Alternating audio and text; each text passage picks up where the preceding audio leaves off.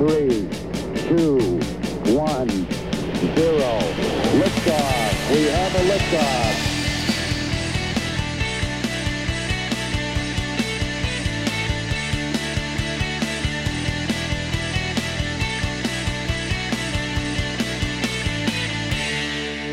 Bienvenidos al primer episodio de este podcast llamado Mentores. Me llamo Irene Sango y si me estáis escuchando es porque probablemente ya nos conocemos de alguna manera u otra, ya que es el primer episodio y, y, bueno, solo mis conocidos saben que estoy haciendo este proyecto. Así que gracias por escucharme.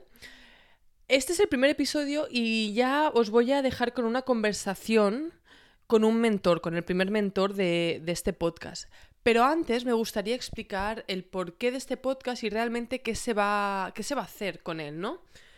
Mi intención, digamos. Bueno, con este podcast llamado Mentores lo que quiero hacer es entrevistar a personas que para mí son un referente, que yo los veo como personas que han conseguido mucho en la vida, que viven una vida auténtica, que viven una vida plena. Y bueno, y que tengo preguntas por hacerles, porque me interesa saber sus inicios, cómo empezaron, cómo fue su camino desde el inicio, cuando no sabían qué hacer, por dónde tirar, cómo gestionaron toda esta incertidumbre y después qué han aprendido durante el camino, qué consejos nos pueden dar, porque al final una cosa sí tengo clara, porque yo lo he vivido, que es la información. La información que tú recibes del mundo al final crea tus pensamientos, que eso crea tus acciones, que al final tú creas una vida, ¿no? Que es como actúas, pues al final acabas creando una vida con congruencia a cómo piensas y a cómo actúas.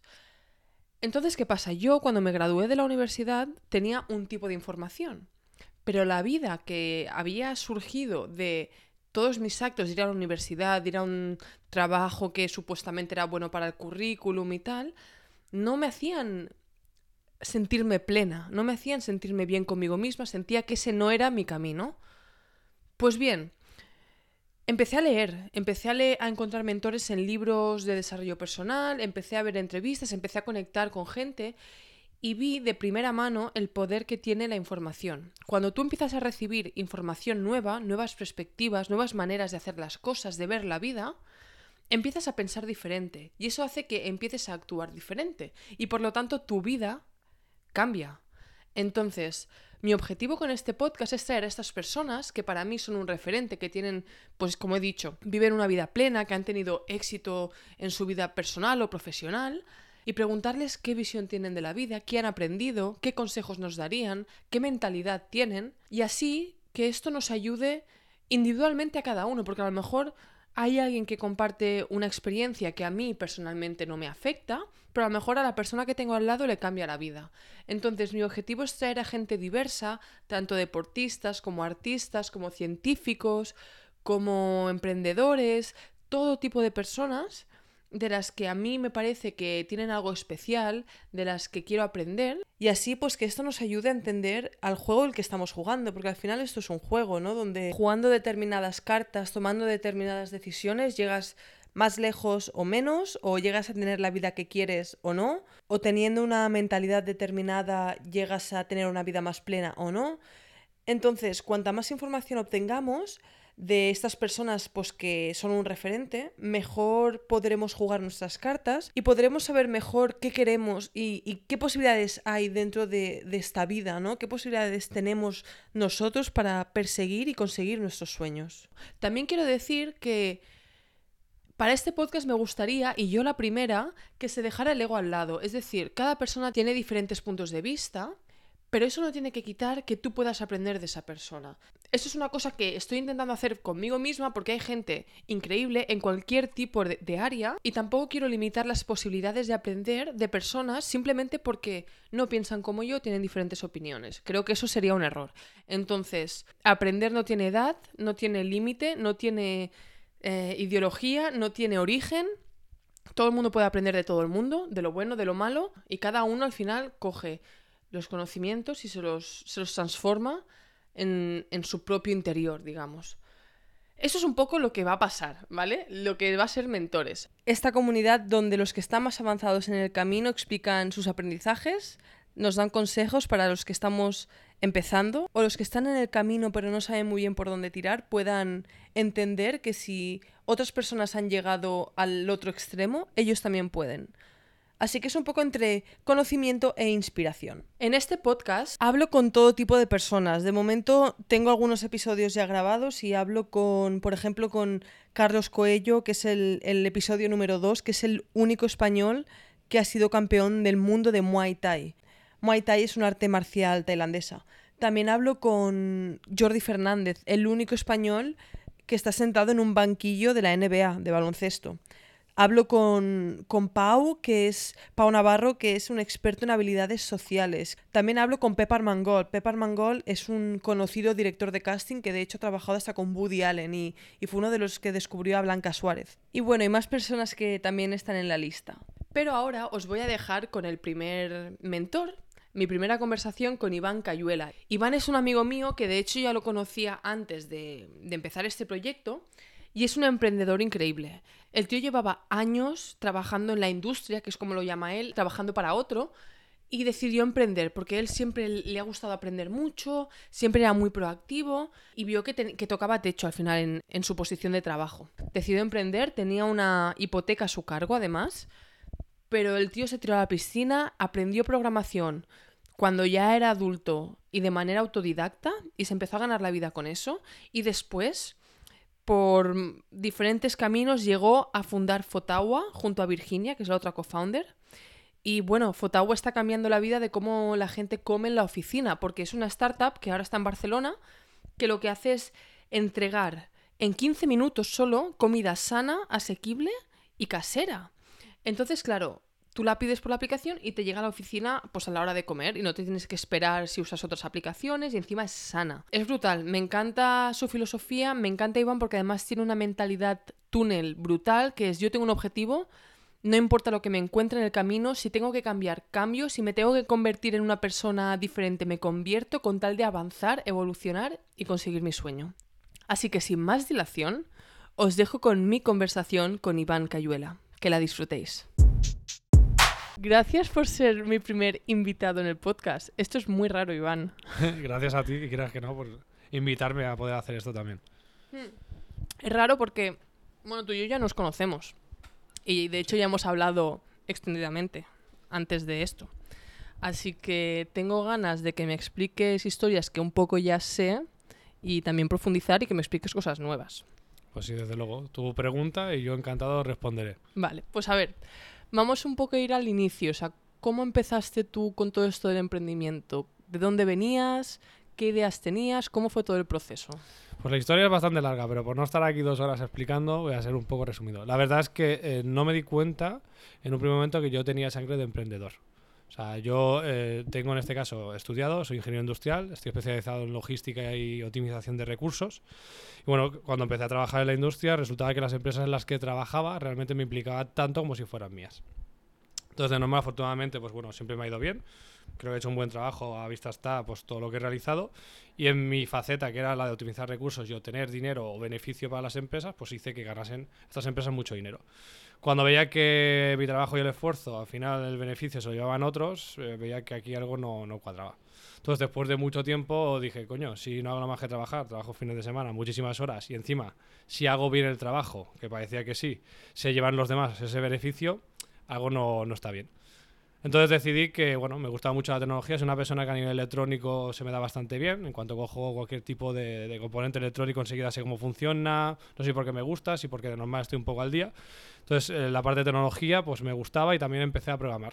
Dio la casualidad que llevé un equipo de informáticos y tuve que aprender algo de programación. ¿Por qué tuviste que aprender programación? O sea, bueno, pues aquí venía la historia de siempre. Eh, habían ciertos informáticos que decían que ciertas cosas no se podían hacer. Yo era de estos típicos cabezotas que me negaba a pensar que eso no era posible. Total, que me dedicaba muchas noches en mi casa a hacer programación para ir al día siguiente y demostrar al informático que en realidad eso que decía que no se podía hacer, yo que no tenía ni idea lo había hecho. ¿Por, qué era tan importante para ti demostrar? No, porque no, normalmente yo me pongo en la piel, que a mí de hecho un poco me ha pasado que tú estás en un trabajo y si el experto te dice que no se puede hacer, como la empresa no es tuya, no normalmente es como, bueno, pues no se puede hacer, pues ya está. ¿Por qué tú tenías que ir y decir, no, no, es que sí que se puede hacer, mira, te lo estoy haciendo yo? Pues bueno, la verdad es que yo al final aprendí a, utilizar primero Excel, luego bases de datos. O sea, fue poco a poco. Yo veía en mi cabeza una posibilidad, un- una solución que él no veía. Entonces, la única manera de poder demostrar algo a alguien, muchas veces cuando alguien tiene esa capacidad o experiencia técnica que tú no tienes, es demostrarle que eres capaz tú, con muchísima menos experiencia, de hacerlo. Entonces ya no era por el hecho de tener razón o no, era porque era un proyecto importante donde yo quería conseguir los hitos y objetivos que se habían marcado. Y el hecho de demostrarle con algo que era una prueba física, por decirlo de alguna manera, que realmente se podía hacer, era la manera de que también ellos viesen otra, otra perspectiva o que empezaran a pensar de otra manera. Por ejemplo, me pasaba que cuando eso me decían, bueno, pero es que eso no es lo típico, o así no es como se debe trabajar. Ya, si yo no te digo que esto sea lo típico, pero yo estoy consiguiendo el resultado que buscamos y tú ayer o la semana pasada no lo conseguías. Lo importante es que seamos capaces de pensar y ver esta perspectiva. Me parece un poco fascinante, ¿no? O sea, ya, eso ya es un poco emprendedor realmente, ya te salía la vena esta al final, trabajando para otra persona. Entonces, ¿qué fue lo que, lo que te hizo decir, lo dejo y me voy a, a emprender? Sí, bueno, yo estuve trabajando para varias empresas. eh, siempre pensé que es lo típico. Oye, he ido a parar a la empresa que supuestamente pagan fatal, se aprovechan de ti, pero seguro que tiene que haber otras millones de empresas que no son así. Conforme estuve en varias empresas me di cuenta que casi a la que iba era peor que la anterior. Entonces dije, uy, esto me parece que hay un millón de empresas donde se debe de trabajar de manera correcta, donde realmente se valora y se, y se cuida el talento de las personas, parece ser que, que no existía. Entonces, pues fue ya el momento de declive o el momento donde tomé ya la reflexión de decir, oye, eh, lo mío en realidad creo que es montarme algo por mi cuenta. Siempre tuve las ganas, siempre tuve la ilusión. Entonces también veía que me iba haciendo algo más mayor y dije, bueno, ya quiero la experiencia suficiente en la industria. Me podría formar muchísimo más, obviamente, que es donde trabajaba, pero veía que también ya casi aportaba mucho más. En los puestos en los que iba a estar, al final aportaba mucho y aprendía poco. Entonces creo que fue ese momento de todo, de decir, oye, quiero hacer algo con mi vida. Si lo hago ahora, tiene que ser ya, porque si no voy a poder hacerlo, pues venga, voy a dar el paso. Yo creo que fue un poco por ahí. Vale, ¿y por qué, muy interesante, por qué tenías esa, esa intuición o ese, esa preocupación de que era ahora o nunca? Bueno, yo creo que en realidad es. eh, en realidad puedes emprender en cualquier momento. O sea, esto lo he aprendido luego con el tiempo. Pero creo que en ese momento que desconocía un poco más también que había un ecosistema como tal, piensas que te vas haciendo mayor y que en algún momento te vas a encontrar en una zona de confort. Entonces ya no vas a hacer o no vas a arriesgar tanto como en un primer momento cuando a lo mejor tienes 30 años. Cuando tú ya tienes ciertas cargas pues a nivel de viviendas, etcétera, necesitas unos ciertos dineros, que en mi caso en concreto yo tenía la carga de una vivienda, que justamente una hipoteca y aún así decidí arriesgarme. Ah, Ya fue Mucho confort no era. Exacto, no era mucho confort, pero ya era una problemática. Entonces pensé que a lo mejor conforme fuera pasando el tiempo iba a tener más cargas, estilo como la que tenía en este caso de la hipoteca, que me iban a hacer el pensarme con muchísimo más eh, detenimiento en este caso si lanzarme o no. Entonces dije, ahora es el momento y no voy a esperar. Y eso es lo que hice. Muy bien. Y la última pregunta, así de tu vida pre-emprendimiento. ¿Por qué no te lanzaste antes? O sea, si siempre un poco tenías esta idea, ¿era porque desconocías que este mundo existía o porque tú mentalmente no estabas preparado? ¿Por qué? Ah, yo creo que es un poco de todo, pero lo primero desconocía este mundo. Tanto, tanto, tanto, yo estuve montando bueno, una empresa de desarrollo, dos, tres años montándome mis propias ideas, plataformas, apps, etcétera, y hasta que no intenté venderlas, no supe que existía un ecosistema emprendedor como tal. Manda cojones, ¿eh? O sea, te lo digo en serio. Manda cojones porque ni, ni lo sabía. También es verdad que creo que me estaba formando. O sea, yo me sentía a gusto, eh, cobraba muy poco, llevaba muchísima gente, muchísima responsabilidad, pero eso me llenaba. O sea, al final el hecho de conseguir retos, pues creo que era lo que me satisfacía. Cuando vi que ya no era tan así, que al final no me formaba, no aprendía, pues fue cuando sí que vi que, que igual era el momento de cambiar. Creo que tengo una necesidad bárbara de, de aprender. O sea, tengo una necesidad de, de- de mejorar, de aprender siempre, y creo que eso es lo que me ha llevado a estar donde estoy. Qué bien. Siempre lo has tenido, por supuesto. Al final. Sí, la verdad es que es siempre, por eso decía, no me di cuenta a lo mejor cuando era más joven de que creo que tengo, porque digo creo, no, esto no se puede asegurar, pero creo que tengo sangre de emprendedor, porque siempre, siempre, siempre, o sea, he tenido esta, esta curiosidad, esta ambición, siempre me he marcado mucho por objetivos, conseguir retos, es más, es que mi hobby, siempre decía yo cuando era más jovencillo, es el hecho de conseguir retos, o sea, a mí lo que me divierte es ponerme un reto y conseguirlo, o sea, eso es lo que realmente me divierte. En todo en tu vida. Sí, desgraciadamente en toda mi vida. Porque desgraciadamente Porque muchas veces pensar así en todos los ámbitos de tu vida es no es lo mejor. Claro, Pero bueno, claro, claro. Y también entraríamos en el tema de una vez consigues el reto, ¿qué? ¿No? Que Eh, eso también Es como esa manera de que siempre estás insatisfecho. Eso exacto. es, Por eso, eso digo es. que no siempre es lo, es lo más idóneo. Bueno, pero vamos a volver un poco a tu, a tu un poco trayectoria. Decides tirarte a la piscina, eso es lo que se dice, eh, dejar la empresa a- y emprender. Llegas a parar a Demium al principio. ¿Qué es Demium para la gente que no sabe exactamente qué es? ¿Cómo es este, esta transición? Sí, yo cuando, cuando quise hacer el cambio lo que vi es, bueno, se, entendí que en, en el mundo digital pues habían empresas que se creaban, que acababan eh, facturando muchísimo dinero, que luego se acababan vendiendo. Bueno, era una buena manera de empezar. Como me gustaba ese mundo, pues vi que como no tenía un duro, la única manera era desarrollarme yo mis propias ideas. Pues dije, bueno, como ahora voy a disponer de tiempo, pero no tengo dinero, aprendo y me monto lo que haga falta. Así estuve dos años y medio. Pues monté un par de plataformas. Una era Ahora Compro Yo, que una especie de, de sitio donde quien tiene el dinero, que soy yo que quiero comprar, en vez de tener que perder el tiempo en buscar en plataformas, alguien que quiera vender, que sea el que pierda el tiempo, que es el que quiere que yo le dé mi dinero. Bueno, pues no funcionó porque yo no tenía ni idea de modelo de monetización, no sabía nada. Luego monté Decide, que era una aplicación donde una especie de WhatsApp, pero para votaciones. Es para grandes grupos.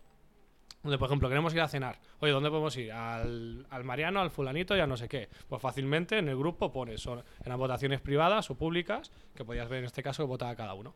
Ahí fue cuando ya con esta aplicación sí que decidí aventurarme un poco más y buscar impresión porque me parecía bastante interesante.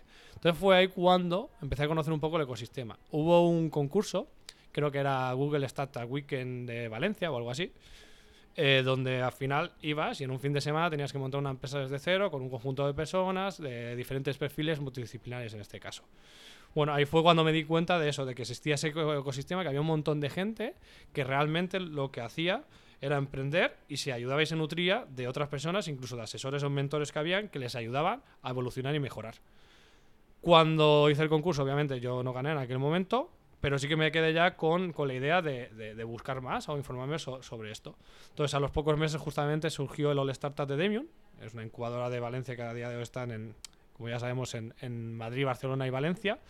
Y bueno, se trataba lo mismo, era montar otra vez una empresa desde el viernes por la tarde hasta el domingo con un conjunto de personas. Bueno, en este caso es verdad que llevaba ya un poco de ventaja, había hecho un concurso antes, ya sabía cómo funcionaba un- eh, en este caso. Y ahí en Demium sí que es verdad que yo fui uno de, los participantes del equipo ganador. Entonces esto nos dotó la posibilidad de entrar en un programa de incubación donde normalmente suelen ser unos seis meses. Te ponen con otras personas, normalmente de perfiles eh, diferentes al tuyo, donde te dotan de una idea que normalmente ha funcionado mucho en el extranjero, eh, sobre todo ha facturado mucho en los últimos 2-3 años, no está en Europa casi, sobre todo no está en España. Entonces te proponen ideas y al final tú pues coges la que más te pueda gustar y la intentas desarrollar. Así es como vino una pequeña idea que era Spoon Rocket en aquel momento, era bueno lo que hacían en Estados Unidos, eh, creo que era en San Francisco si no recuerdo mal, servían comida casera a gente, pero lo hacían con, con algo bastante interesante, que era que lo hacían en muy poco tiempo. Entonces nos gustó la, la idea y quisimos hacer una adaptación. Nosotros, Fotagua, al final eh, lo que vimos es que la comida saludable aquí en, en España tenía muchísima tendencia, eh, era muy difícil acceder a ella. Yo, por ejemplo, soy una persona que me gusta hacer ejercicio, de vez en cuando, y tengo muchísimos problemas para comer comida que sea equilibrada. O sea, ya no digo de dieta, yo no como dieta, es que no, a mí me gusta, además me encantan las hamburguesas, me encantan las pizzas, pero sí que es verdad que hay días que me quiero comer algo más, más normal, más equilibrado. Y estaba hasta las narices hablando claro de las ensaladas del Mercadona. Que oye, que está muy bien, pero para los cinco días de la semana es Cada como un día, poco complicado. sí, exacto. sí. Entonces ahí es donde vimos que realmente había una necesidad. Total que decidimos analizar y obviamente pues así fue. Tanto, tanto, tanto que de- después de casi dos años estamos donde estamos. Madre mía, vale, has tocado tantos puntos. Antes de entrar en Demium, o sea, estuviste dos años o tres años, has comentado, haciendo empre- o sea, empresas tipo páginas web, Sí, exacto. que tú no eras desarrollador. No. Dejámoslo claro, o sea, esta idea de soy desarrollador toda mi vida, empiezo con 15 años y soy un crack, ¿no? Tú em- aprendiste por necesidad, porque querías hacer algo diferente, por aprender. Mm. Porque, o sea, ¿cómo te dio por ahí? O sea, de hacer estas dos páginas y sin, ¿no te- tenías trabajo en ese momento? No, obviamente lo dejé todo No para dedicarme trabajo. única y estrictamente a aprender a desarrollar. O sea, Ah, fue todo autodidacta y me tiraba de lunes a domingo. Me despertaba, me acuerdo porque además en aquel momento me despertaba. Soy una persona que hay gente que trabajar en casa, pues a veces se despista un poco. Yo no, yo me acuerdo, me despertaba a las 8, a las 8 y media estaba en la mesa y acababa a las 9, 9 y media. ostras, Así de lunes a domingo. vaya Porque- disciplina, ¿no? Sí, porque veía que obviamente tenía mucho que aprender. No sabía si me iba a dar el tiempo, tenía un dinero como es lógico para poder aguantar. Cuanto más rápido fuera capaz de aprender todo esto, más rápido podría generar, en este caso, ingresos, pues a base de vender páginas web, hacer apps para personas o lo que sea. Que es así como fui aguantando. O sea, tú aprendiste. Es que quiero dejar esto claro porque me parece muy fascinante. Tú aprendiste a desarrollar y te ga- ganabas la vida, o sea, tenías ingresos vendiendo páginas web, desarrollando para otra gente, mientras tú hacías tus propios proyectos aparte. Exacto, eso es. Y quiero volver a repetir que aprendiste a desarrollar en hace cuánto. Cuando vendiste tu primera página web, ¿hace cuánto que estás desarrollando? Cuando vendí mi primera O página primer web, cliente, llevaba digamos. tres meses desarrollando. Eso es muy fuerte. Vale. Eh, fue muy básica, es cierto, pero llevaba Bueno. tres meses desarrollando. cobraste y, o sea, diste valor a alguien para que te pagase. Eso es genial.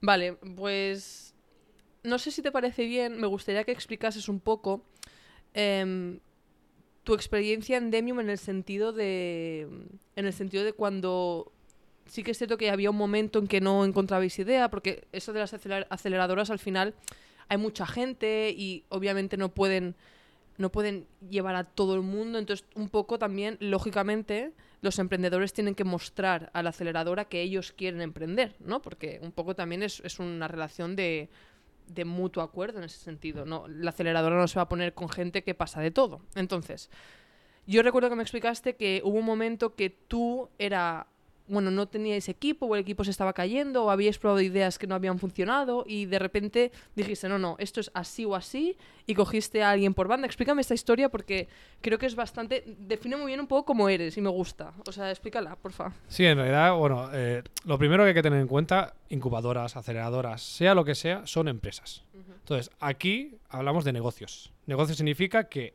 dos partes, por decir que pueden ser muchas más, ¿vale? A ver si voy a decir yo aquí una reflexión, no, no. Me refiero que al menos un negocio se trata de dos personas tienen que sacar algo de ahí. En este caso, en una incubadora, yo hablo sobre todo de mi opinión y personalmente sobre mí, cada uno que piense lo que quiera. Es, nosotros probamos eh, un par de ideas antes de hacer Fotagua, esa es la realidad. Pues, oye, te proponen ciertas ideas, haces un análisis, porque claro, no todas las ideas son adaptables de algo que funciona afuera. Eh, tardamos dos meses o dos meses y medio, quiero recordar, hasta que dimos con la idea de Fotagua. Claro, eso significa que fueron dos meses y medio de inversión económica que se fue un poco al garete. Inversión vuestra. Claro, inversión nuestra que cada uno ponía por estar allí. Cuando ya decidimos, eh, en este caso, eh, hacer la idea de Fotagua, tuvimos que volver a empezar a investigar. También es cierto que esos dos meses y medio nos habían dotado de la capacidad de investigar muchísimo o analizar todo muchísimo más rápido. Claro, llegó un momento en el que esto ocurrió porque Demium, como empresa que es también, y en aquel momento una startup pues, que estaba en crecimiento, se estaba expandiendo a Madrid, creo recordar, y también tenía ya medio pensado algo a hacer en Barcelona. Esto hizo que las personas que estaban encargadas un poco de ese programa de incubación pues no tuvieran tanto tiempo, entonces nos dejaran, no de lado, pero que no podían estar tanto tiempo con nosotros. Entonces, cuando cogimos Fotagua, claro, esto se dilataba en el tiempo y en un primer momento, pues cada una de las personas que estuvimos allí, pues teníamos dinero para estar pocos meses. Claro, cuando ves que eso se va alargando y te, te dicen que, oye, eh, sí, esto es súper fácil porque luego consigues inversión, ta, ta, ta", es normal. Son una empresa y tienen que pintártelo todo perfecto. Si te dijeran la realidad, nadie se quedaría a emprender. Claro, emprender no es tan fácil. Exacto. Claro. Emprender no es tan fácil, ni siquiera para los que creemos que sabemos lo que es emprender y sabemos que no, no, yo me voy a dejar la vida, súper difícil, tal, tal, luego te das cuenta que, joder, mira que tenía claro que era difícil y aún es muchísimo más difícil. Entonces, dicho esto, claro, llegó un momento, al menos en mi caso personal, es, veía que pasaba el tiempo y a lo mejor no recibíamos la ayuda que yo creía que debía de dar, en este caso Demium como incubadora, y cogía a las personas que las dirigían los responsables en aquel momento para decirles que o se ponían las pilas o que yo me iba pero que lo que no iba a estar es perdiendo más tiempo. Entonces, obviamente, su filosofía, en concreto la de Demium, era haber trabajado de otra manera, solo que dada la situación no pudieron. Entonces, claro, rápidamente se dio cuenta de la situación y lo que hicieron es, oye, os dotamos de recursos y ahora os ponemos ayuda que haga falta.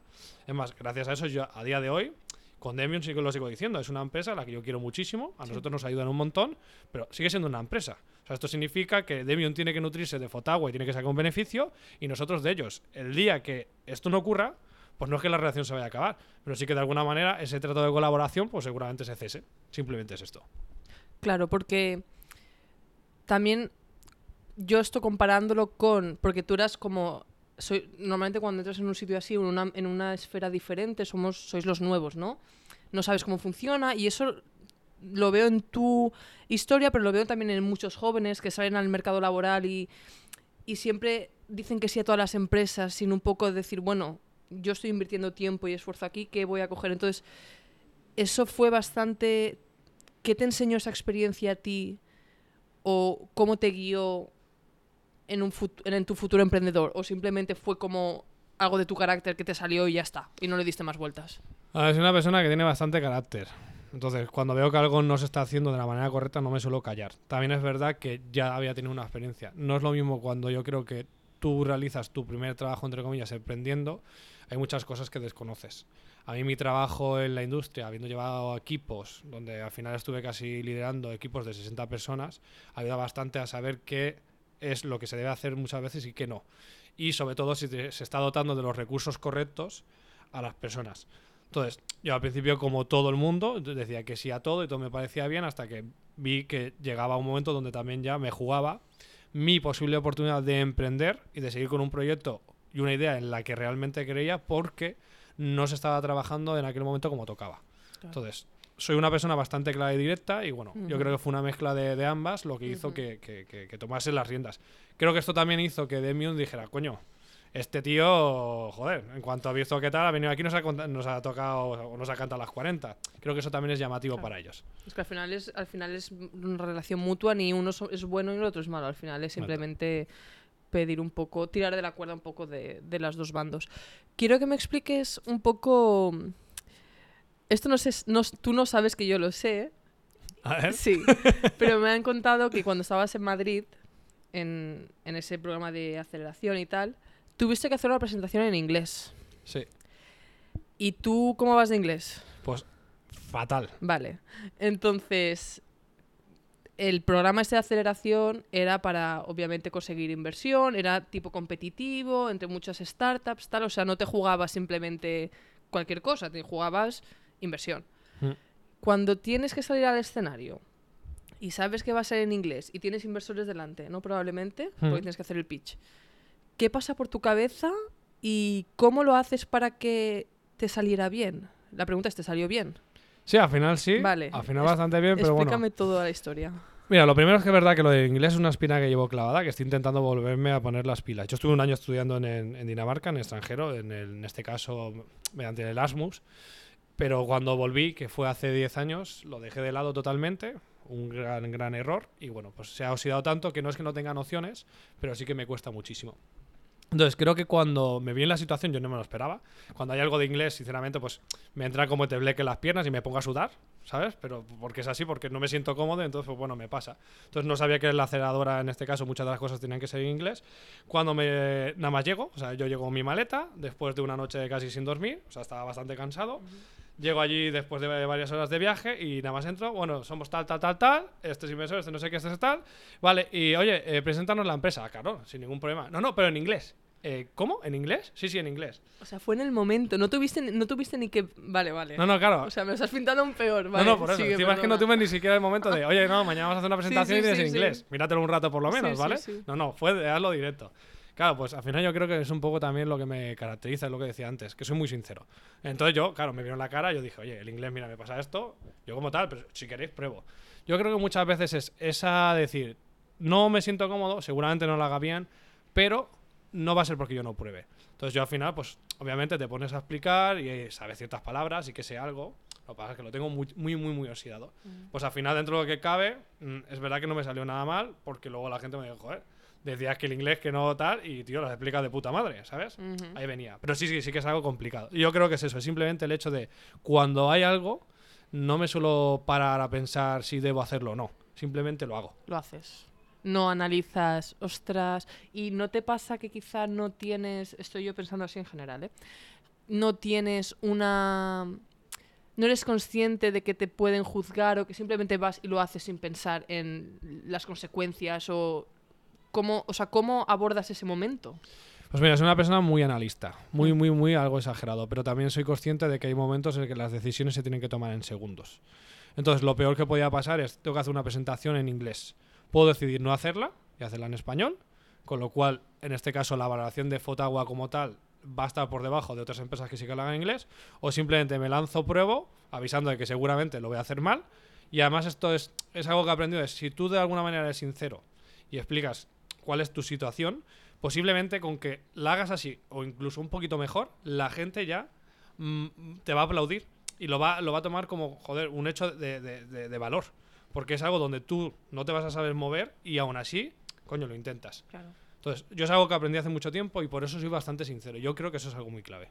Sí, aunque, aunque la sinceridad te ponga en un estado de vulnerabilidad, quizá. Sí. es tirar hacia adelante. ¿Y qué te dijeron los inversores? O sea, justo cuando acabas la cuando acabas la presentación, porque el pitch, que ahora hablaremos del tema pitch y tal, pero cuando acabas la presentación y dices, uff, lo he hecho, ¿cómo te sientes tú y qué te dicen los inversores? ¿Qué feedback te dan? Bueno, en aquel caso en concreto dijeron que muy bien, oye, porque Vale. claro, yo lo pinté como que no sabía nada de inglés. No era cierto, al final sí que supe explicar. La sensación que te queda después de hacer todas estas cosas, pues imagínate, es como que tú tienes que subir a una montaña.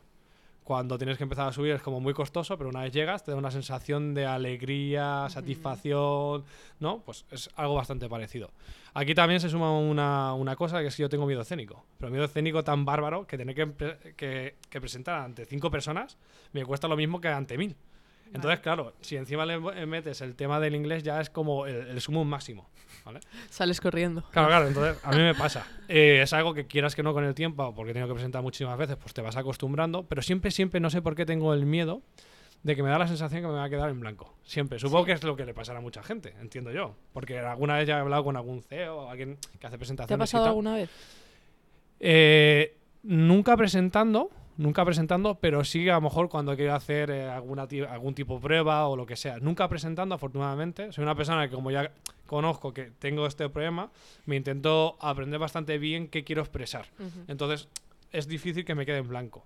Pero sí, sigo teniendo muchas veces el mismo miedo de que no me quede en blanco, que no me quede en blanco, que no me quede en blanco, que creo que además eso es bastante malo, porque ya te creas una situación tal que hace que salgas con tanto nervio sí. que sí que tienes muchas posibilidades de que Sí. incluso te ocurra. Porque, a ver, la gente debe estar pensando, pero si es el CEO, ¿cómo puede ser que se, que se quede en blanco, tal no sé qué? ¿Por qué se puso de CEO? Pero es que tú, en Fotagua, no empezaste como CEO, empezaste como CTO. Que CTO, para los que no sepan, es el que se encarga de todo el tema de desarrollo técnico, todo el tema técnico de la empresa. Entonces, pasaste a, hacer, a ser CEO por motivos de equipo, tal. Explícanos un poco cómo, cómo afrontas ese cambio, sobre todo para ti, porque CTO es, estás un poco, sí, eres del equipo, sí eres emprendedor, obviamente, pero no estás un poco en la primera línea de la empresa. Y de repente tienes que tomar las riendas totalmente. ¿Cómo lo llevaste eso? Sí, a ver, yo cuando entré en Demium entré como CTO supuestamente o como desarrollador. Es verdad que, bueno, pues dentro del equipo que estábamos trabajando, la persona con mayor experiencia era yo. Bueno, pues hubo un momento que había que tomar ciertas decisiones. Y es verdad, a lo mejor porque yo tenía esa experiencia y había vivido algo parecido, pues me era más fácil eh, tomarlas o decidir hacia dónde había que ir. Claro, dada esta situación, hubo bastantes personas que se dieron cuenta y dijeron, oye, igual no la persona que está liderando el proyecto no tiene sentido que sea la que estaba en aquel momento y sí que se llevan porque al final es quien lo está haciendo.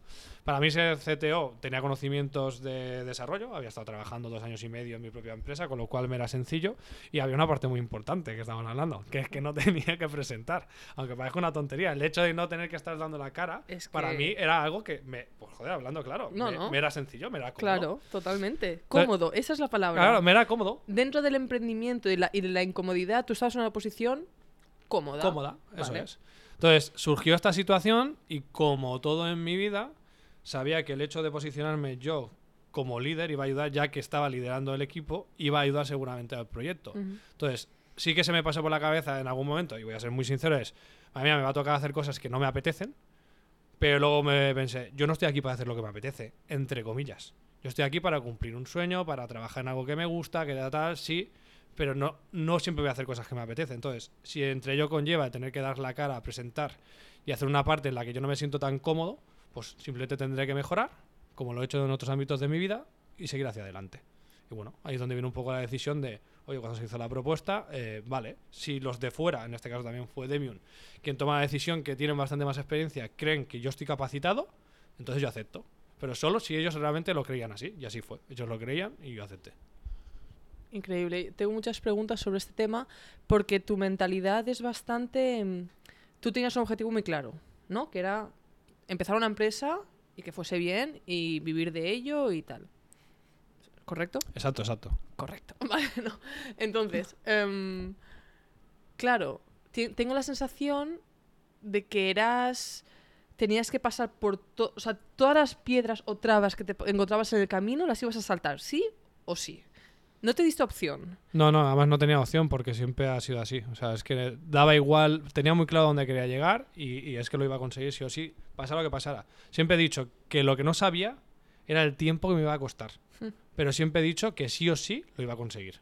Bueno, de hecho hay un Tony Robbins, que es un coach así americano, lo típico coach de desarrollo y tal, eh, desarrollo personal. Dice que para llegar a una isla, si estás en un barco y quieres llegar a una isla, lo mejor que puedes hacer es quemar la barca. Llegarás antes nadando que si estás en un sitio Qué cómodo con la barca. Entonces esto, cuando lo, lo escuché y me preparaba para esta entrevista, pensé es que Iván personaliza esta, est- esta frase, ¿no? Entonces, no, me parece muy curioso. ¿Cómo el tema de emprendedor? Porque un emprendedor, como tú has dicho, no sabes el tiempo, es un camino largo, no es una cosa de seis meses ni de un año. Entonces, sí que es cierto que hay días, ¿no? Que dices, ostras, pues haces la presentación en inglés y te va genial. Ah, me como el mundo y tal. Pero hay muchos días que levantarte de la cama y hacer cuatro llamadas y tal, bueno, parece que es un mundo. Entonces, ¿cómo mentalmente te preparas tú para cada día cumplir? Bueno, es bastante complicado. Yo creo que tengo la capacidad de meterme en la cabeza lo que, lo que yo quiera. Entonces, sí que es verdad que en el mundo de emprendimiento se llama la montaña rusa, que es esta sensación de que soy, me creo el amo, o sea, la voy a petar, o estoy hundido en la, en la- en la miseria y en la mierda, como suelo decir yo. Y lo peor de todo es que esto normalmente en cualquier ámbito normal de cualquier persona ocurre. Pero lo he explicado más de una vez a, a muchas personas y es, yo creo que cuando estás emprendiendo eh, hay una gran diferencia. En la vida normal tú te tiras unos días contento y unos días triste, por llamarlo de alguna manera. En el mundo del emprendimiento, creo que hay gente que trabaja muchísimo, no solamente en emprendimiento, pero bueno, para dejarlo ahí un poco, al final es, por la mañana estoy contento y por la tarde estoy triste. Y por la noche estoy contento otra vez. Y dices, coño, si es que no me da tiempo, si es que no puedo cambiar tanto, qué inestable estoy. Entonces yo creo que son tantas cosas las que te ocurren cada día que esta montaña rusa es muchísimo más fuerte. Entonces, ¿cómo te preparas? Uf, Yo creo que depende de la personalidad de cada uno. Yo, sinceramente, me tengo que recordar muchas veces, cada día, porque estoy aquí. Y lo primero que me digo es que estoy aquí porque quiero.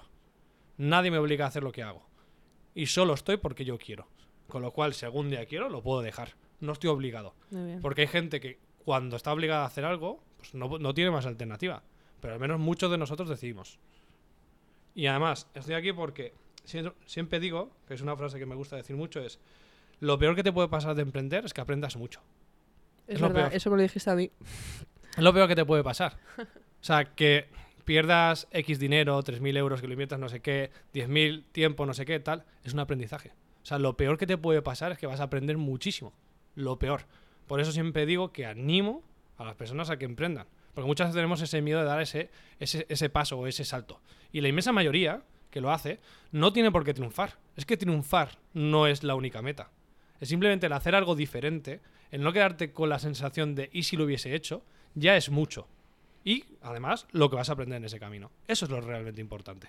¿Y qué has aprendido tú? Desde que... ¿Cuánto llevas en Fotagua? ¿Tres años? Ottawa lleva, desde que empezamos este All Startup, ahora dos años y medio. Dos ahora. años y medio. Em, ¿Qué has aprendido? Mirando hacia atrás. Pues es que he aprendido tantas, tantas, tantas cosas que no sabría ni por dónde empezar. No sé, que la que te venga a la cabeza, cualquier cosa. Sobre ti, sobre la gente, sobre el... Me gustaría más sobre ti. Porque al final, yo también una cosa que digo es que al final, al final el emprendimiento, tú luchas contra un mercado, luchas, contra, luchas, ya sabes, entre comillas. Estoy haciendo las comillas, pero la gente no me ve, pero entre comillas. Sí, sí, yo, yo te veo, te veo a toda la gente. ¿no? Vale, entonces em, luchas o siempre peleas, pues conseguir inversión. Pero yo creo que la pelea última es contra ti mismo. Hmm. Entonces dime qué has aprendido tú como persona. Bueno, pues yo creo que lo que más que he aprendido, me he demostrado a mí mismo, eh, sabía que, que tenía resiliencia. Vale. Manda cojones, no, no sabía ni qué existía ni lo que significaba est- esta palabra. Pero lo, lo vivías. claro. Pero lo vivía, pero creo que me he dado cuenta que, que es algo exagerado. O sea, la verdad, voy a repetir muchas mañanas cuando me despierto, me vuelvo a repetir a mí mismo, ya no solo de que estoy aquí porque quiero y tal, sino que puedo. O sea, tú realmente puedes. O sea, te lo tienes que repetir muchísimas veces. Parece mentira, pero es que esta es la realidad. Si no lo haces, es muy fácil que emocionalmente eh, no seas capaz de, seguir. Al final tienes que dejar tu vida personal, en realidad la tienes que dejar prácticamente a un lado. No es una obligación, depende de muchas personas y de cómo es cada uno. Pero al menos en mi caso, tengo que dejar un poco mi vida personal a un lado y dedicarme única y exclusivamente a la profesional. Si estoy entre ambas, no puedo dedicarle todo el tiempo, ni lo puedo hacer de la manera que a mí me gustaría, a mi proyecto. Pero yo creo que lo bueno que de tu visión, habrá gente que estará de acuerdo o no, Exacto, es Pero- una opinión simplemente. lo bueno es que es darse cuenta, ¿no? O sea, es entenderse a sí mismo y entender, y es un poco lo que tú decías, decidir que lo que estás haciendo es porque tú quieres hacerlo. No decir, ah, em, trabajo 16 horas y me gustaría estar en el cine. ¿No? Entonces yo creo que eso es bastante, tiene bastante poder. El hecho de decir, no, no, yo decido lo que, lo que hago. Vamos a ver un poco, porque al final estarás de acuerdo conmigo que aprendes mucho de, que es lo que estabas comentando, aprendes mucho de las cosas que te van bien, pero de las cosas que te van mal, aprendes aún más. Aprendes mucho más, eh. Entonces cuéntanos, a ver, algún, alguna catástrofe o alguna pifiada que hayas hecho que digas, ostras, esta me la apunto para... Pues fíjate, futuro. la verdad es que estamos bastante contentos porque hace no mucho me hicieron esta pregunta y por unos segundos no, no fui capaz de contestar casi nada. Ocurren muchísimas cosas todos los días, pero nada sumamente importante. Y luego me vino a la cabeza que sí que hemos sido malos, pero malos, malos de cojones, ¿Vale? en captación de talento. Pero no por nada, ¿eh? Afortunadamente cuento con un equipo de la hostia. Pero sí que es verdad que eh, ha formado parte del equipo de Fotagua muchas personas que desde luego no deberían de haber formado o que hemos aprendido mucho. Aquí sí que vimos una, un proceso, que lo digo ya porque ya lo he comentado en varios sitios, yo creo que a mucha gente ya lo hará y hay gente que, que le puede valer. Es un proceso de tres entrevistas. Nosotros lo que hacemos ahora ya es una entrevista de feeling, donde los socios cofundadores simplemente hablamos con una persona que pueda entrar. Sobre todo hablamos también de perfiles o de cargos de responsabilidad. No todos los cargos se tienen que hacer así, como es lógico, porque no, al final dedicarle mucho tiempo. Pero bueno, hay una primera entrevista de feeling, una segunda que es alguien de recursos humanos que está asociado a Fotagua, hace una entrevista para conocer un poco actitudes y conocimientos de, de- de este supuesto perfil, y una tercera que es a nivel más técnico, donde realmente habla con alguien que tiene experiencia sobre su área y donde miran a ver cómo actuaría en ciertos casos. Bueno, desde que hicimos esto, eh, la verdad es que ha cambiado totalmente. Todas las personas que han entrado a partir de este método eh, no solamente se han quedado en Fotagua eh, por mucho tiempo y siguen, obviamente, sino que realmente han encajado perfectamente en su perfil o en el perfil que estábamos buscando. Entonces, esto ha sido algo en lo que hemos sido muy malos, por ejemplo. Vale. ¿Y cómo es de importante para ti el equipo? Ahora que llevas dos años y medio liderando. El equipo es la pieza clave de cualquier proyecto. Mira, hay una frase que suelen decir que es un buen proyecto, ¿vale? Con un mal equipo posiblemente funcione, ¿vale? Y en este caso, un... eh, no, a ver, creo que lo he dicho al revés. Creo que lo has dicho al revés. Vale, perfecto, sí, ahora me he ido. ¿no? Es, que, es que como estamos bien... No, es en realidad una... O sea, un buen equipo con una mala idea Ahí, ahí, ahí. es posible Sí. que llegue a, a- a funcionar y- Sí. y, que incluso sea una empresa muy fuerte y que en este caso se venda. A la inversa, no. No. Entonces, yo lo que me di cuenta, el equipo es clave porque cuando estuve trabajando en la empresa que desarrollé yo, la de desarrollo y tal, estaba solo. Ya. Entonces, es imposible, es imposible montar algo si estás solo. O sea, es imposible. Igual hay que lo consigue, ¿eh? Porque si hablamos de probabilidades, entonces tiene que haber alguna, tal, tal, tal, seguro. No quiero decir que luego me digan por mis palabras que he dicho algo que tal. Pero es súper difícil. O sea, necesitas de gente. O sea, esa es la realidad. Y además necesitas de gente mejor que tú.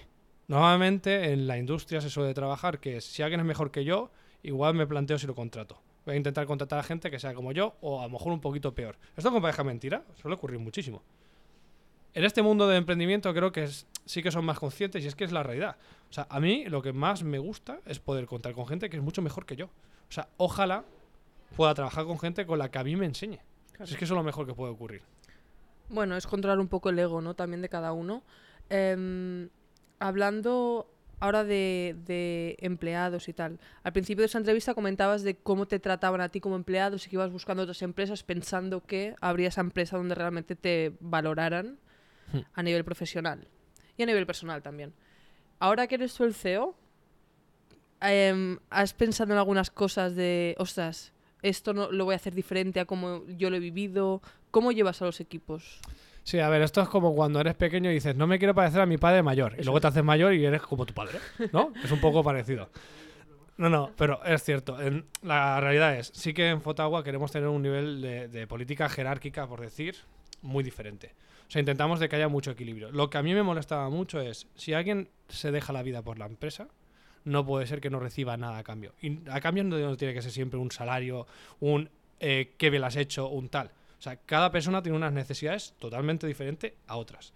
Entonces, sí que luchamos mucho por intentar conocer a nuestros trabajadores, nuestros empleados, al equipo, básicamente. Es cierto que Fotoga cada vez va mejor, a día de hoy ya somos 57 personas, creo, cada vez es más difícil. Pero seguimos intentando satisfacer de alguna manera, pues, oye, por ejemplo, cocina. Es un equipo que quieras que no, pues muchas veces se tiene que dar algunas horas. Desgraciadamente es así. Pues si algún día no ha habido tanta faena, se les ha obligado, porque se les ha obligado a que se fueran antes, para que aprovecharan y que también puedan disfrutar un poco de su vida. Entonces se trata de que al final tiene que haber un poco de equilibrio. Entonces, tenemos que ser conscientes de cuando alguien está implicándose, está haciendo un esfuerzo de más, debe ser recompensado. ¿Cómo? No a todo el mundo se le recompensa de la misma manera, pero sí que tenemos que estar un poco ojo a visor, o sea, viendo esto, porque si no, la gente al final lo que ocurre es que no se siente satisfecha. Y si no se siente satisfecha, en este caso no trabaja como debía de trabajar, que eso afecta también a la efectividad de, la empresa, etcétera, etcétera. Claro, totalmente. Y al final, a lo mejor hay gente que le puedes pagar con tiempo, con dinero, con lo que sea. Exacto, hay gente que lo que quiere es con tiempo, educación. hay gente que lo que quiere en este caso es dinero, hay gente que lo que quiere es formación, cada uno quiere unas cosas diferentes. Claro. Y mm, esto lo has comentado un poco, pero quiero que mm, si puedes me lo contestes así más específico. Estando donde estás ahora, que os está yendo bien, ¿qué es lo que te ha llevado a estar aquí? Ya póngase hábitos o mentalidad o personas o... Y no tiene por qué ser todo, sino algo que digas, ostras, si yo no soy así, o si no hubiera pensado así, o cualquier, o si yo no hubiera hecho esto, hábitos, lo que sea, no estaría hoy aquí. Bueno, lo primero es que eh, el equipo me llama Robot. Creo que es un toca pelotas de narices. Eso es lo ¿Robot? primero. Robot. Porque dice que no. que soy muy serio y muy tajante trabajando. Que luego mi vida personal me considero totalmente diferente. Pero bueno, fuera del cachondeo, que es verdad que lo dicen, o sea, esto lo dicen ellos, es. eh, creo que la experiencia que, tuve, yo monté varios eh, sistemas, en este caso un ERP para una empresa, me dotó de conocer muy bien cómo la información es muy importante en la toma de acción o planes de acción. Entonces, desde el primer día nosotros hemos montado unas bases de datos, una documentación, un tipo de información que nos ha dotado de cada plan de acción que hemos hecho, saber rápidamente si era viable o no, o si era efectivo. Entonces, eso quieras que no, nos da muchísima flexibilidad. Entonces, afortunadamente, gracias a eso y mi experiencia en la parte operacional, ha hecho que en conjunto con el equipo y el apoyo que se ha dado en otras áreas conforme hemos ido creciendo, hemos sido muy rápidos. Entonces, nosotros a día de hoy creo que seguimos teniendo una parte muy importante que es cada cosa que hacemos en cuestión de horas, incluso pocos días, somos capaces de saber si ya funciona o no. Lo cual nos permite cambiar y ser súper flexibles para adaptarnos a nuestro entorno. Yo creo que eso no todas las empresas, ni siquiera startups que tiran más por ese ámbito, son capaces de hacerlo. Vale. Muy interesante, o sea, la capacidad de un poco prever. Que de hecho es una cosa que también me comentaste cuando tú y yo hablamos la primera vez, que una cosa que se me quedó un poco grabada, que fue, yo como CEO siempre estoy pensando seis meses vista. Es decir, yo mi equipo está súper feliz porque hemos, acabamos de cerrar una inversión y tú ya estás pensando en qué problema te va a salir eh, de aquí seis meses cuando pase X cosa. Sí, la verdad, antes era más exagerado, antes tenía plan B, C, D, E, F, G. Luego me di cuenta que no hacían falta tantos porque no se daba la situación, entonces perdía mucho tiempo en pensarlo. Pero sí, sí, también es verdad que a veces me pasa que cuando estoy hablando con el, con el equipo, como yo estoy siempre pensando a seis meses vista, mi situación real yo ya vivo en el futuro muchas veces. Entonces, la de ahora es como, hostia, claro, es verdad que, que estamos en esta situación. Yo es que ya, ya estoy pensando en cosas de futuro. Entonces, yo creo que el estar siempre un poco anticipado a lo que te va a ocurrir hace que llegado el momento ya sabes muchas veces cómo operar o qué alternativas tienes o, o hacia dónde tirar. Entonces yo creo que eso también ha sido una, una pauta clave que nos ha permitido crecer como hemos crecido. Pero es que eso además, te diré más, eso científicamente está probado incluso con deportistas, por ejemplo, que es- están, se imaginan ellos jugando y qué les puede pasar en, el campo y después lo reproducen. O sea, eso es científicamente, claro, tú probablemente como lo, lo de resiliencia, no, tú lo haces y te sale natural, pero realmente eso es, es algo a tener en cuenta. Em, vamos a hablar un poco a nivel tuyo personal, es decir, ser CEO va para largo, entonces, ¿cómo llevas lo de balancear Iván, o sea, Iván Iván con Iván CEO de Fotagua? Eh, ¿Los llevas siempre juntos o te gusta un poco decir, ostras, pues necesito irme un día y a la montaña y desconectar? ¿Cómo llevas esta, esta actividad mental tan, tan No sé cómo acaba la pregunta, pero creo que me entiendes. Sí, sí, no. Te, te lo voy a decir. Hasta ahora ha sido bastante fácil. O sea, porque solamente existe Iván CEO.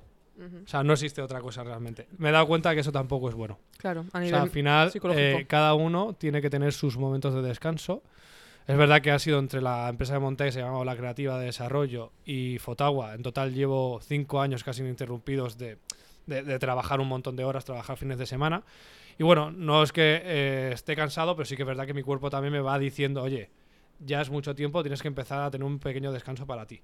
Entonces, hasta ahora me ha sido fácil porque es que solamente había una persona, que es ese Iván CEO, ese Iván trabajador. Pero sí que empiezo a tener eh, momentos de necesidad propios personales. Personal es lo que dices tú, yo soy una persona que me gusta mucho ir a la montaña. Entonces, ya, eh, si una persona que hace un viaje solo eh, me ha parecido raro, simplemente, o sea, como que raro, me Sí. parecía raro y no, no lo hacía. Por el trabajo, pues me ha tocado viajar bastante últimamente solo, tanto ya me he hecho algunos viajes solos. Pero de Eh, por placer, ¿quieres decir? Ya por placer. Eh, hace no mucho fue, bueno, también había estado tres años sin vacaciones, justamente hace poco fue la primera vez que tuve vacaciones en tres años. Si hay algún funcionario aquí, ahora mismo estás, vamos, tirando los pelos. es broma. Y la cuestión es, me hice un viaje, además llevaba muchísimo tiempo, eh, cuando era jovencillo, con, con los amigos, con los colegas y tal, queríamos coger una caravana y hacer un poco ruta por España y tal. Vi que pasaba el tiempo, al final nunca lo hacíamos por unas cosas o por otras, porque era muy caro alquilar una caravana, no teníamos dinero, cualquier tontería de estas. Total, que llegó un momento que acabé hasta las narices y me he dado cuenta que muchas veces dejamos muchas de las cosas que queremos hacer para más adelante, porque siempre estamos esperando a que llegue ese momento idóneo y ese momento idóneo no va a llegar nunca. Entonces, o empezamos a hacer las cosas, o seguramente no vamos a arrepentir toda la vida, como la de emprender. Eso te iba a decir, que al final es la misma filosofía. Es que es la misma, entonces, ¿qué pasa? Pues dije, oye, como es difícil encontrar a alguien con quien irse y tal para hacer este viaje, porque fue una decisión casi último momento, obviamente nosotros tenemos vacaciones pues cuando las tenemos, muchas veces no te puedes ni planificar, y me cogí el coche y me hice un viaje por toda España solo. ¿Esto cuándo? Esto fue en agosto. Diez días estuve. Es más, ¿Dónde puedo decir fuiste? dónde he estado, que fue exagerado, porque me Venga. fui de Valencia a Segovia, Segovia a Valladolid, de Valladolid a León, de León a Asturias, estuve en Cancanzonís y tres días por allí, Qué bonito. de ahí a Vitoria, iba a ir a Donosti, ¿Vale? al País Vasco. Al final no subí porque se me jodió el coche al segundo día. Lo medio arreglé, menos mal. ¿Lo Sí, hiciste sí. tú? Eh, bueno, en este caso con, con un mecánico y tal, Vale. era una cosa de una válvula EGR, que Vale, quien lo diga esto y entienda mecánica enseguida me va a entender, que era algo que ya conocía, pero bueno. La cuestión acabé en Vitoria, de Vitoria a Logroño, de Logroño a Zaragoza y de Zaragoza a Valencia. Madre mía. Yo solamente viajo a nivel gastronómico, por eso también estoy en una empresa como tal. Fotagua era guay porque tiene una parte operacional, me sabía mover, y tiene una parte de gastronomía que es un mundo que, que me encanta. Entonces el viaje era pleno gastronómico. Todos los días o comía o cenaba en Comer. algún sitio Claro. que, que- que realmente me llenase. Nunca Joder. mejor dicho. Oye, menuda experiencia, ¿eh? Sí. No lo hubiese hecho en la vida si a lo mejor no hubiese vivido ciertas experiencias, hubiese tenido que trabajar por, o sea, hacer viajes por trabajo solo, tal, tal, tal. Nunca me lo había planteado. Sí que es verdad que en algunos momentos tienes la sensación de que te gustaría compartirlo con alguien, eso es cierto. Mm. Decir lo contrario estaría mintiendo. Claro. Pero la sensación de hacer en todo momento lo que te apetece, sin tener que dar ninguna explicación porque, oye, es lo que te apetece, es algo increíble. Yo me planificaba, yo soy de planificar, claro, es que es imposible que no lo haga. Pero luego decía, oye, por las 7 de la mañana me voy a despertar, voy a tal sitio, no sé qué, tal. Sonaba a las 7 de la mañana, estaba cansado, Paso. me, me sí. levanto a las 11 Y ya y está. me voy, y ya está. Entonces sí que es un- una forma de disfrutar tú mismo porque es un viaje muy in- in- introspectivo. Por ejemplo, hay gente que hace el Camino de Santiago, Sí. lo hace solo, hay gente que se va pues, a la parte oriental, Sí. no sé, hay muchísimas maneras de cómo hacer solo los viajes. Sí que es verdad que el hacer un viaje solo es de alguna manera hacerlo eh, de manera in- introspectiva, o sea, hacia ti. O sea, te conoces muchísimo mejor. A veces creemos que nos conocemos mucho y nos damos cuenta de que no nos conocemos tanto, porque esos momentos que tienes para pensar, sobre todo lo que quieres, que esa es la gran cuestión, para pensar lo que quieres, hace que te des cuenta de realmente si estás llevando la vida que desearías o no. Claro, pero es que yo veo que en ti tú tienes esta capacidad de hacer un check-in contigo mismo bastante frecuente. Y eso es muy, muy bueno, porque yo hablo con gente que no se... que simplemente pensar en si eres feliz o no le incomoda directamente. Es como que no quieren pensar, ellos van con el día a día y esa capacidad de decir, ostras, un momento, esto que estoy haciendo, así, que, así como eres analítico con la empresa, ser analítico con tu vida en general también te da te da unos beneficios que a otra gente no le da. Pero ¿cómo, le, cómo llevas el tema de vivir el presente? Porque eso lo tengo bastante... Te lo quiero preguntar. Es decir, de decir, ostras, disfrutar el camino también. ¿Cómo lo llevas? Bueno, ¿Te lo has planteado? A lo mejor no. Sí, desgraciadamente no disfruto el camino como debería. me lo intento recordar muchas veces. Todos, ¿eh? Claro, y me lo intento recordar muchas veces. Ya a lo mejor no solo por cómo soy, siempre pensando un poco en el futuro, planificador, tal, tal, tal. Creo que obviamente la inmensa mayoría de las personas no nos damos cuenta de lo que vivimos, creo que es así. Sí. Pero sí que es verdad que hemos conseguido mucho, eh, sobre todo en el ámbito profesional, bueno, y a nivel personal también. El hecho de, joder, montar una empresa desde cero, contar un equipo de la hostia, conseguir financiación, que afortunadamente hemos conseguido bastante entre unas cosas y otras, es algo que también estoy acercándome mucho a esa meta que, que quería, que es montar Sí, una sí. empresa que realmente funcione de verdad, que se haga grande. O sea, me estoy acercando. Pero es difícil el, el muchas veces disfrutar del día a día, es cierto. Tanto, tanto, que muchas de las personas que me quieren mucho, que están a mi lado, que hablo incluso de mis compañeros de trabajo, o sea, del equipo con el que puedo pasar mucho de mi tiempo, me intentan inculcar en que también es bueno pensar un poco en el presente y vivir ese día a día. Y la verdad, estoy intentando, porque me Sí. gusta mejorar. O sea, me gusta Claro, mejorar. es que al final es, es- si eres un yonki del, mej- del mejorar y de transformarte a ti mismo, Exacto. claro, y, y la verdad es que tengo que admitir que las pocas veces que lo consigo, eh, estoy volviendo a disfrutar. O sea, estoy creo que descubriendo una faceta que, entre comillas, desconocía, aunque parece tan sencilla, desconocía. Porque al final te sumes en, tengo que hacer esto, tengo que hacer esto y tengo que hacer esto, porque si no, no puedo hacer lo otro y si no, no puedo hacer lo otro, que siempre es como que estás metido en tengo que hacer, tengo que hacer y no en, "Ch, oye, vale, pero mira todo lo que has conseguido. Sí. O mira todo lo que has hecho o mira dónde estás. Sí, Y sí que es verdad que estoy intentando cambiarlo, me va a costar mucho. ya. Pero las pocas veces que ya lo he conseguido, la sensación de satisfacción ha sido muy, muy, muy, muy grande. Qué bueno. Hombre, es que al final consiguiendo tantas cosas a nivel profesional y las que te quedan por delante, Esperemos, esperemos. eh, sí. em, claro, al final la vida son muchas áreas y eso está bien. Que ser consciente de eso. Al final es ser consciente, yo creo que es súper importante, ser consciente. Em, vamos, a pen- vamos a acabar así un poco una pregunta más general. ¿Qué le dirías a la gente pues que está emprendiendo o, ya no incluso vamos voy a dividir a la gente que está empezando a emprender y la gente que no está contenta con su vida y no sabe exactamente por dónde tirar, que es lo que te pasaba un poco a ti al principio. ¿Qué consejo les darías? Bueno, en cuanto a la gente que no está gustado en su vida, lo primero es que tiene que tener claro qué es lo que quiere. Porque muchas veces nos sentimos a disgusto, pero no sabemos qué queremos. Entonces, si es así, está jodido. Lo digo ya, está jodido. ¿Vale? Pero si por alguna de aquellas sí que sabes lo que quieres, no tengas miedo, lucha. O sea, la vida es muy corta. Ya parece que voy a decir aquí una frase súper filosófica y tal, pero no, no, es que me la digo a mí mismo. O sea, la vida es muy corta como para estar perdiendo el tiempo. Sí. Entonces, si quieres algo y sabes que quieres, lucha por ello. Lucha por ello. Sí. Con dientes y garras. Y esto es lo que me digo yo a mí muchos días. ¿Vale? Yo soy una persona que al final, para aguantar, pues me digo muchas de estas cosas. Tío, sabes lo que quieres, lucha, tal, no te rindas, no sé cuánto. ¿Sería esta una de tus tácticas para, pues eso, eh, enfrentarte a inversores, dar la cara cada día, el diálogo interno contigo mismo? Sí, sí, es algo exagerado. ¿Es o sea, una yo me hablo a mí mismo, creo que más que incluso a las personas. O sea, es algo exagerado. Pero tienes un diálogo positivo contigo mismo. Siempre. Soy de las personas que siempre intentan ver el vaso eh, medio lleno, siempre. O sea, aun estando muy negativo, me intento de alguna forma pensar en- de una manera más positiva. Y además esto me pasa siempre. Y siempre me meto mucho en la cabeza de puedes, debes, tienes, tal. mm, Vale. Siempre, siempre. Nunca te ha, ve- te ha venido... ¿Cómo lo haces cuando mm, te viene el pensamiento de vas a ver a un inversor y piensas, hostia, no soy tan bueno, ostras, no... Eso es, esas- es el diálogo interno un poco más destructivo o más con dudas. ¿Cómo lo paras? ¿O eres consciente o es que ya es que ni lo tienes de tanto que has practicado lo otro? Ya no lo tengo, la verdad. Al principio me pasaba muchísimo. Lo peor de todo es tener miedo. Yo soy una persona muy miedosa en muchos ámbitos. Vale. Y lo que he aprendido gracias al trabajo y sobre todo con reuniones con inversores, que por ejemplo era algo que en un primer momento, a mi parecer, se me daba fatal. Ya no digo que se me dé bien ahora, pero bueno, que digamos que estoy más acostumbrado. Y es que tienes mucho miedo, mucho Mm. miedo porque piensas que con quien vas a hablar es un dios, tú eres nadie, tal, tal, tal, me tiene que dar dinero. Me sigo poniendo nervioso siempre que voy a hablar con un inversor, igualmente no tiene nada que ver. Pero sí que es verdad que me he dado cuenta que siendo yo mismo, eh, de alguna manera genero confianza. Porque soy una persona muy sincera, muy directa, muy clara. Soy bastante bueno con los números, tal, tal, tal. Tengo claro hacia dónde quiero ir.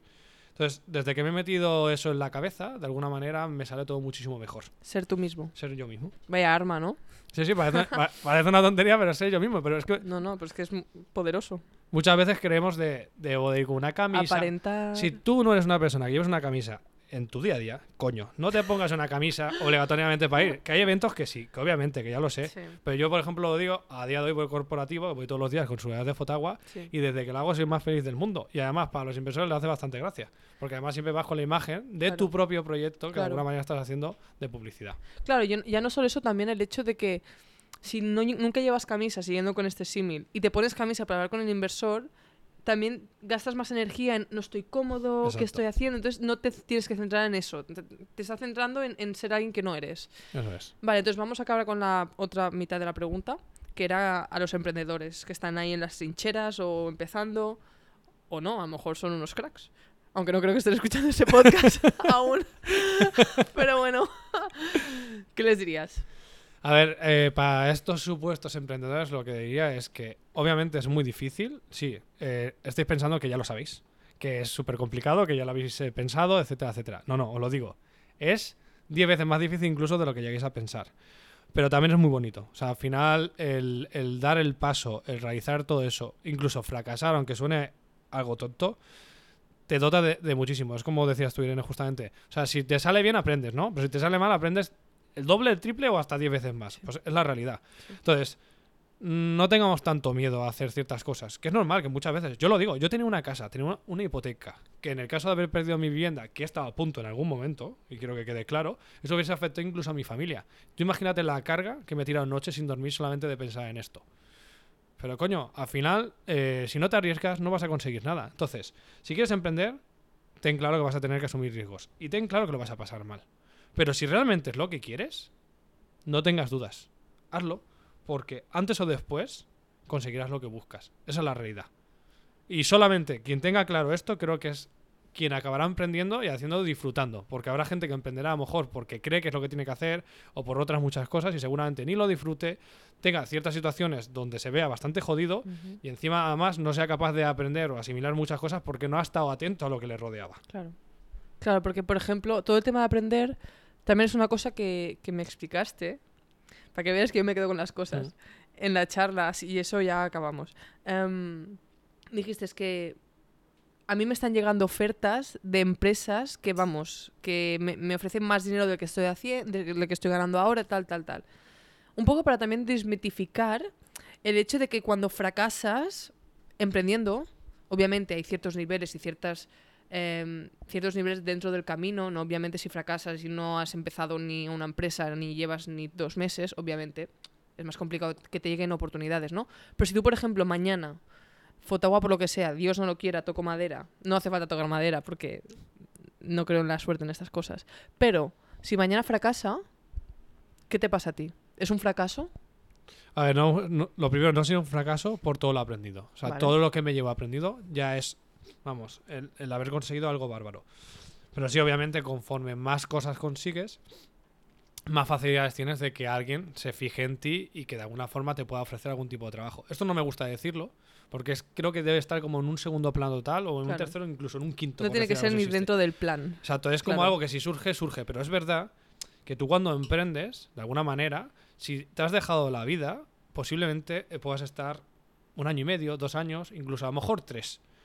Todo lo que vas a hacer en ese tiempo y todo lo aprendido te va a dar la posibilidad de poder estar en otra empresa que en este ecosistema normalmente con esa experiencia se suele tener un buen sueldo. Sí. Entonces, no me gusta porque entonces ya, tú inténtalo y si no, te queda la segunda oportunidad que es trabajar para alguien, para otro proyecto, para otra empresa. No. Entiendo O sea, tu pensamiento. Eso no tiene que ser así. Pero Sí. es cierto que es raro que no te lleves nada. Porque si al menos lo has hecho como toca, las posibilidades de que te ofrezcan un trabajo en otro proyecto, que además te pueda gustar, son clave. Claro. Obviamente, a mí me han ofrecido ya, estando en Fotagua, pues gracias a lo que se está consiguiendo, diferentes ofertas. Y ofertas muy interesantes.